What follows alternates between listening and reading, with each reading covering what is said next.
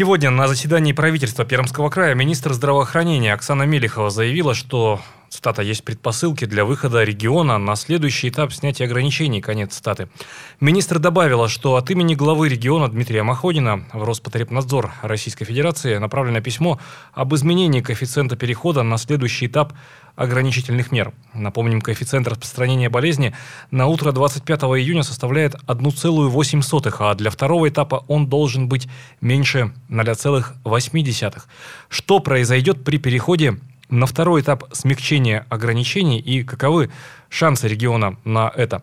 Об этом радио «Комсомольская правда» в Перми рассказал член регионального штаба по противодействию распространению коронавирусной инфекции, советник губернатора Пермского края Дмитрий Жебелев. Дмитрий, давайте для начала разберемся вот с каким моментом. А, перейдет Пермский край по особому, скажем так, распоряжению Роспотребнадзора или не перейдет, это покажет время и относительно ближнее время уже. Но э, все-таки Каковы шансы на переход э, на второй этап смягчения мер?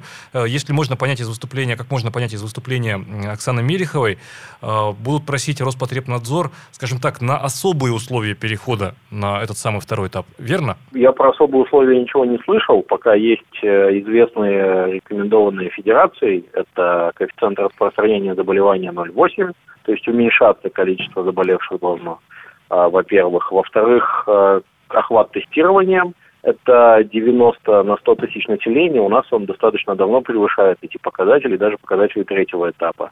И третье – это свободный коечный фонд, э, где должно быть свободно не менее половины э, коек. Пока у нас там процентов 10 примерно не хватает для выполнения этого показателя. Особые условия, наверное, возможны. Во-первых, потому что это рекомендации, а не однозначное утверждение. И э, речь идет о том, что у нас э, пока количество заболевших все-таки идет на десятки и не растет там, чтобы оно начинало исчисляться сотнями, и поэтому тот же самый показатель э, распространения заболевания, он может очень сильно э, варьироваться, даже если, не знаю, добавится 10-20 человек или наоборот 10-20 человек э, меньше заболеют, и уже от этого сильно зависит показатель, по которому должен жить там весь Пермский край. Поэтому, наверное, невозможно, хотя какие они могут быть, я пока не знаю.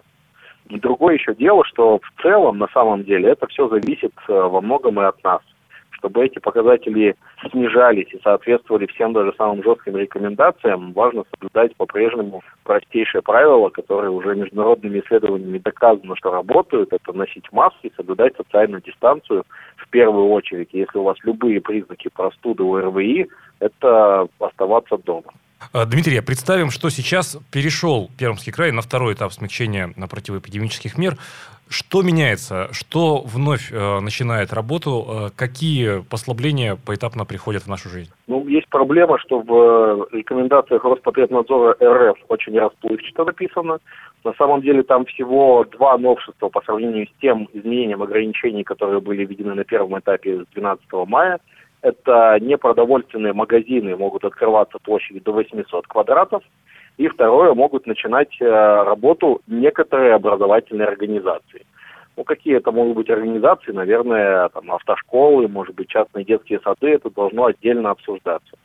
А что касается всего остального, к сожалению, в рекомендациях это не урегулировано. Я думаю, что нужно анализировать, какие сферы были упущены, смотреть, насколько безопасны их открытия, какие требования там должны соблюдаться, и на основе там, доказательных данных о безопасности открытия тех или иных там э, учреждений или чего угодно принимать решения, которые шире, чем рекомендации Роспотребнадзора, особенно если это действительно э, не должно привести к увеличению количества заболевших.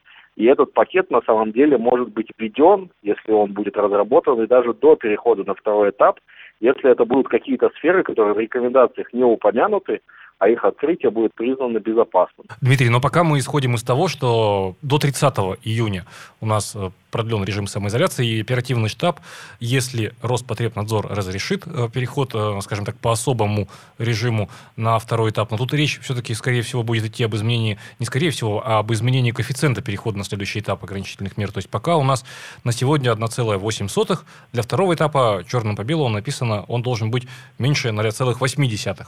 То есть, если только Роспотребнадзор изменяет коэффициент, и тогда 30 июня оперативный штаб вновь э, возвращается к этому вопросу. Верная логика? Ну вот смотрите, до 30 июня это срок действия указа. предположительный, он, скорее всего, конечно, а, там ставится, чтобы люди примерно понимали, а, когда в следующий раз будут меняться ограничения.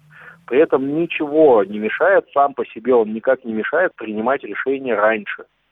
Это, ну вот, то есть, чтобы э, не было там каких-то заблуждений, э, срок действия указа это чисто техническая вещь. А принятие решений может быть э, практически в любой день в зависимости от показателей, в зависимости от анализа того, что нам открывать безопасно и того, какая сейчас у нас ситуация. Совсем не обязательно нам ждать 30 июня, если что-то случится, будь то хорошее или плохое. То есть вы больше оптимист, можно ожидать и до 30 числа? Да, но я и говорю, что ожидать можно и одного, и другого. Ну, то есть это зависит всегда от двух частей. Это то, как работают у нас органы государственной власти, насколько они хорошо тестируют, выявляют и изолируют больных. Это первая часть, которая позволяет нам снижать количество заболевших. Но, как мы понимаем, там мы не можем на это напрямую повлиять. Это могут делать хорошо, могут делать плохо, как угодно. А, но мы можем повлиять на другое. Как я уже сказал, это маски, социальная дистанция и, если у вас признаки ОРВИ, оставаться дома. Это меры, которые работают по всему миру, во всех странах, где удалось контролировать на данный момент эпидемию и где удалось открывать, э, снимать какие-то ограничения, это зависит в первую очередь вот от того, как себя ведут люди. Если больше половины хотя бы людей будут соблюдать эти меры, то у нас, конечно, можно будет открывать вообще все, не только второй, но и третий этап, и снимать и другие ограничения. Это в значительной мере по-прежнему зависит от нас, и это опыт других стран, и это данные международных исследований. Пока режим самоизоляции в Пермском крае продлен до 30 июня.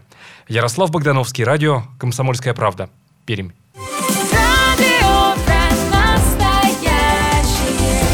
Комсомольская правда.